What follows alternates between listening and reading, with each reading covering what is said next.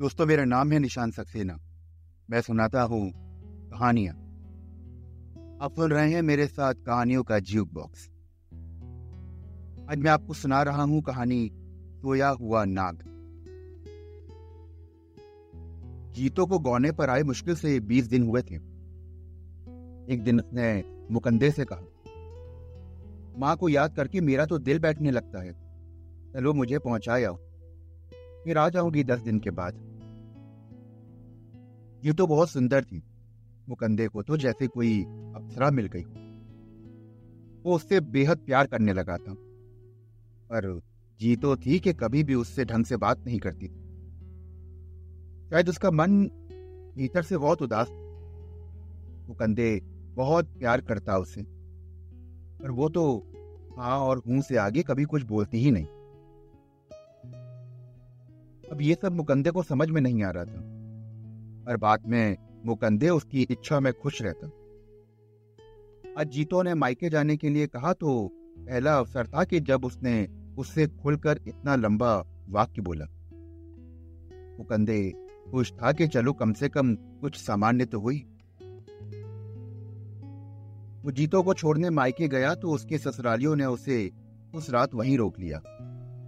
अश्विन का महीना था और मुकंदे सोते सोते परिवार से कुछ दूर खाट पर लेट गया। आधी रात को जीतो को लगा जैसे मुकंदे बेसुध सो रहा है। वो चुपचाप उठी और उठ के उसने उसके सीने पर हाथ रखा। वो बिल्कुल नहीं हिला डुला। जीतो को विश्वास हो गया कि वो बेसुध सो रहा है। पर सच्चाई तो कुछ अलग थी। मुकंदे अध जगा हुआ आँखें बंद करके पड़ा हुआ था। जीतू ने पोले पोले पाँव रखकर आँगन पार किया और दरवाजे का कुंडा खोलकर बाहर निकल गई। वो कंधे तो जैसे सपना देख रहा था। वो उठा और खूटी पर से लटकती कृपाण उतारकर जीतो के पीछे पीछे चल दिया। से पचास साठ कदम पीछे। जीतू को तो पता भी नहीं था कि उसके पीछे कोई आ रहा है।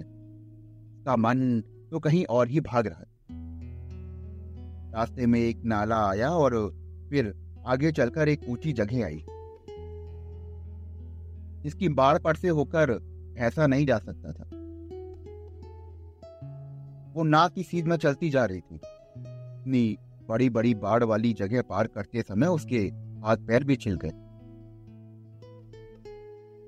मुकंदे उसके पीछे पीछे था, उसके देखें, आखिरकार मेरी पत्नी जा तो जा कहाँ रही है? गाँव से कोस भर दूर एक बाग आया। संतरे अनार और अमरूदों का बाग। बाग के किनारे किनारे कटीले तार पार करके वो सीधे बाग के अंदर चली गई। वहाँ माली खेस छोड़कर सो रहा था। जीतो ने जाते ही उस पर से खेस घसीट लिया। शेरू को तो जैसे किसी शय ने आकर दबोच लिया हो। पहले तो वो डर गया, लेकिन जब उसने आँखें मलकर देखा तो उसके सामने जीतो खंबे से खड़ी हुई थी। पूरे एक महीने के बाद परछाई की भांति वो उससे लिपट गई और लिपटते ही बोली, जंगल चीर के आ गई हूँ शेरू। शेरू ने कहा कि तेरे बिना मैंने कभी भी तोतों को नहीं हाँका। जीतो बोली, तेरे बाग में भी अब आब नहीं रही। शेरू भावुक हो गया और बोला कि जिस माली के दिल का बाग उड़ गया हो, उसके बाग के फूलों में आब कहाँ से आएगी? जीतो एक मिनट चुप रही और बोली कि शेरू मेरी तरफ़ देख। ने दोनों हाथों से शेरू का मुँह थामा और पूरे आत्मविश्वास से बोली कि मैं मुकंदे का भार नहीं ढोंगी, मैं तो शेरू की मालिन हूँ। और फिर वो दोनों बात करते करते गाढ़ी नींद में सो गए, एक ही हाट पर। मुकंदे बीस कदम दूर एक खजूर के पेड़ की आड़ में सब कुछ सुन रहा था। उसके दिल में तूफ़ान उठ रहा था और दिमाग में आंधी शोर मचा रही थी। वो सोच रहा था कि ये उसके सामने हो क्या रहा है। उसकी आँखों में खून उतर आया।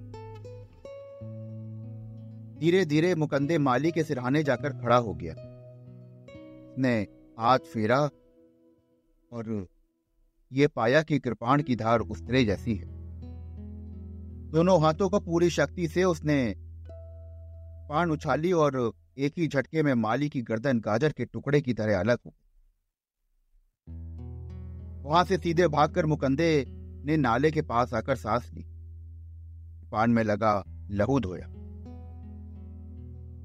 उसके कान एकदम खड़े हो गए। बाग से चित्कार की ध्वनि आ रही थी। इसने मारा मेरे यार को? अब वो साला मेरे सामने आए। बस, काफ़ी देर तक ये आवाज़ आती रही। मुकंदे अनुसना करके घर आ गया और वैसे ही चुपचाप सो गया। दिन अभी नहीं निकला था, मुँह अंधेरा ही था। जीतो भी पत्थर होकर घर आ गई। आकर उसने मुकंदे के सीने पर हाथ रखा और वो उसी प्रकार धुत सो रहा था। और वास्तव में तो मुकंदे दांत भीज कर पड़ा हुआ था। जीतो ने सुबह उठकर मुकंदे से कहा कि मेरा यहाँ मन नहीं लग रहा। माँ से मिलनी हूँ, चलो, वापस अपने घर लौट चलते हैं। मुकंदे तो जैसे छाती पर पत्थर रखे हुए था। दूसरे दिन शाम को वो अपने गाँव आ गए। फिर उस बारे में कभी उन लोगों ने बात नहीं करी।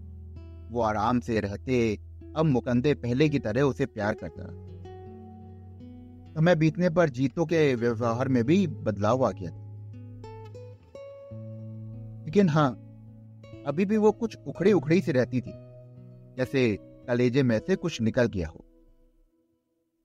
हालाँकि मुकंदे सब जानता था, पर उसे खुश रखने का हर प्रयास करता सोचता था कि अब जाएगी तो जाएगी कहाँ? का आशिक तो भगवान के पास पहुँच गया उधर माली की हत्या में पुलिस ने गाँव के सात आठ हत्यारे दस नंबरियों को बंदी बना लिया। कोई कहता था कि संतरे तोड़ने आए चोर शेरू को मार के चले गए। कोई कहता कि शेरू की किसी से दुश्मनी होगी। कोई कुछ कहता और कोई कुछ जितने मुँह उतनी बातें। कई वर्ष तक गाँव में दस नंबरियों को परेशान किया जाता रहा। दस बारह साल बीत गए और जीतो इधर तीन बच्चों की माँ बन गई। अब पति पत्नी में भी बहुत बढ़िया बन रही थी। एक दिन शाम को काफ़ी अंधेरा हो गया। भी भैंस दुहनी थी। कंधे ने जीतो से कहा कि, जीतो, ताबत में से बाल्टी ले आ। जीतो ने उत्तर दिया कि, मुझे तो डर लगता है अंदर जाने में। अरे राम, देखो तो कितना अंधेरा है। कंधे ने कहा कि, अरे, अपने घर में काहे का डर। जीतो ने मना कर दिया। बोली दिन होती तो ले आती। अंधेरे में तो सांप बिच्छू होते हैं। गंदे की आवाज़ में अब रौब आ गया था। दिन में भी तो यही होता है घर में। नीतो ने साफ़ जवाब दे दिया कि मैं नहीं जाऊँगी। जाके तुम ही ले आओ। बड़ी आई डरने वाली।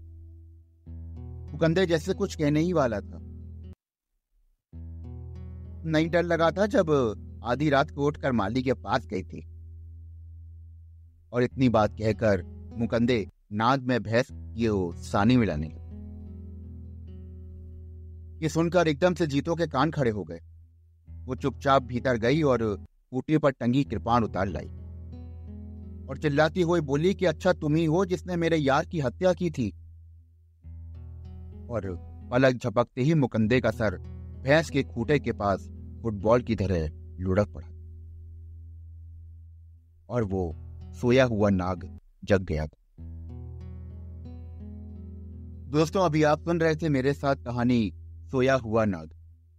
आशा करता हूँ कि आपको कहानी बेहद पसंद आई होगी। अगर आपको कहानियाँ सुनने का शौक है और आप ऐसी और भी कहानियाँ सुनना चाहते हैं तो मेरे साथ जुड़े रहिए। चैनल को फॉलो करिए और स्टार रेटिंग देना बिल्कुल मत। आपको यह कहानी कैसी लगी, आप मुझे ज़रूर बताएँ। डिस्क्रिप्शन बॉक्स में मेरा इंस्टा आईडी दिया हुआ है।